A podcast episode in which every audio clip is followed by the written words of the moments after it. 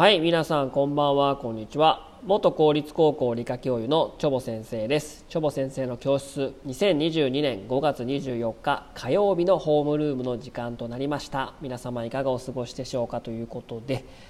えー、昨日ですねあの配信のあのオープニングっていうんですかねその時にちょっと花粉がひどくてっていうお話したんですけども、えー、今の花粉はイネ科ですよっていうことでね数少ない私のフォロワーの方からですねそういった助言をいただいてですね、えー、まあ、イネ科花粉なのかとこれねもうずっとねもう大学の時ぐらいからですかねもう二十歳ぐらいのところ時からこの時期はすごい鼻声というか花粉がひどかったんですけどもまあ稲科ということが分かったので今度からね稲科に気をつけたいと思いますって言ってねどうやって気をつけるねって話ですけども免疫反応ですからねもうしゃあないですからもうこれはねもう腹くくりましょうということで。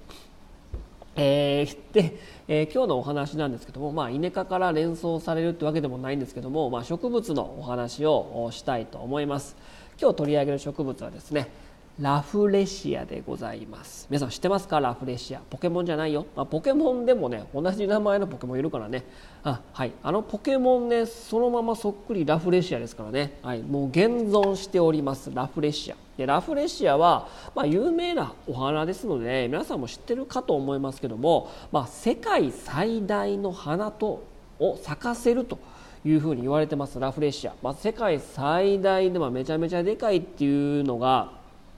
有名なんですけどもそれ以外にもね結構面白い特徴があるので今日はね皆さんと一緒にね、えー、まあ、シェアしながらですね学びながらあこのお話を聞いていただければなと思います。はい。まあさっきも言ったように、まあ、世界最大の花を咲かせるんですね。で主にどこにいるかというとですね、まあ、東南アジアですね。マレーシアとかインドネシアの熱帯タウリンに生息する世界最大のお花でございます、まあ、花といってもですねそんなに綺麗じゃないっていうかね奇妙な感じなんですね、まあ、お世辞にもねなんかねなんか自分また我々がイメージしているお花ではないんですよね、まあ、日本人が思い描くお花っていうのは大体桜とかね、まあ、梅がね、えー、まあ、イメージとして出てくると思うんですけどもなんかもうピンク色で白でとかね。そういう感じにはないんですよ。なんかね、なかなか、うん、まあ、一周回っておしゃれみたいな感じですけどなんかこう 現代アート的なねなんかこうなんかこう渋さを感じられる、まあ、お花なんですけど、まあ、5枚の花弁がついておりまして、えー、これ何色っていうんですかねピンクでもないようななんかこう日に焼けた赤みみたいなで白い斑点がポツポツあってお花の真ん中にはトゲトゲがありますからね。でその あの花の真ん中ですね。がなんかもうポットみたいになっとってポット形状になっとってで、えーと、世界最大の、まあ、ラフレシアの中でも一番大きな花を咲かせるね、えー、ラフレシアアルノイディっていう、えー、種があるんですけども、えー、直径1.5メートルですよ最大ね。重さ7キロから12キロぐらいになるらしいです、うん、でその、まあ、ポットみたいなこうなんていうんですかね。あの空洞空洞というかねこういうスペースがあってそこにお湯なんか水を注ぐとね6リットルぐらいのね水が入るらしいですよ。すごいよねラフレシア。でラフレシアね結構種類多いです、まあ、28種類ぐらい確認されておりまして、まあ、ラフレシア科ラフレシア属っていうグループなので、まあ、ラフレシア科ってついてるから割と大きなねグループなんですよね、うん。でまあ、世界一でかいっていうこととなんかポット形状になっとって水入ったら水6リットルぐらい入るっていうことと1メートルぐらい。で、まあ、熱帯タウリンにこう咲くんですけどこれね実はねももうちょっと面白いっていうかもう一つ面白い特徴があってこれね全寄生植物なんですよ。全寄生植物。大体ラフレシアって、まあ、あのお花のイメージがあると思うんですけど知ってる方はね。これね茎もね葉っぱもね根っこもねないのよラフレシア。もう花咲かすだけやねもうもうね全部他力本願。もう全寄生植物でございます。はい。えー、同じねブドウ科の同じじゃないブドウ科のつる植物系の植物に寄生します、うん、根っこからもうこうシャーって伸ばしてね。えー、それで絡絡めてそいつの栄養も全部もうもう吸い取って。で、えー、子孫残す時にだけ花を咲かすという感じなんですね、まあ、花咲いてる時期は非常にね短いです、まあ、5から7日ぐらいなので、まあ、1週間弱ですかね。しか咲いてない。でも、えー、つぼみの期間はもう9ヶ月か1年近くあるので基本的につぼみというか、え、その栄養分をずっとずっと吸収して吸収して吸収して一気にぶわー花開くと。で花開いたら花開いたでまあまあ現代アートチックな葉をあの花を広げて1週間ほどで、えー、もう結実させるという、ね、戦略なんですだからね全規制なんですよ。だから葉っぱも根っこも茎もないんですよこいつでも。葉あの花しかない。でかい花しかない。しかも、えー、その花はお世辞にも綺麗とは言えないけど現代アート。分かる人には分かるみたいな、うん、でまあそんだけねあの短い期間しか花開いてませんからその時にもう全集中してでつぼみになって結実したいですよね。でそれで大きいっていうこともそうだしめちゃくちゃ臭いらしいですこれ。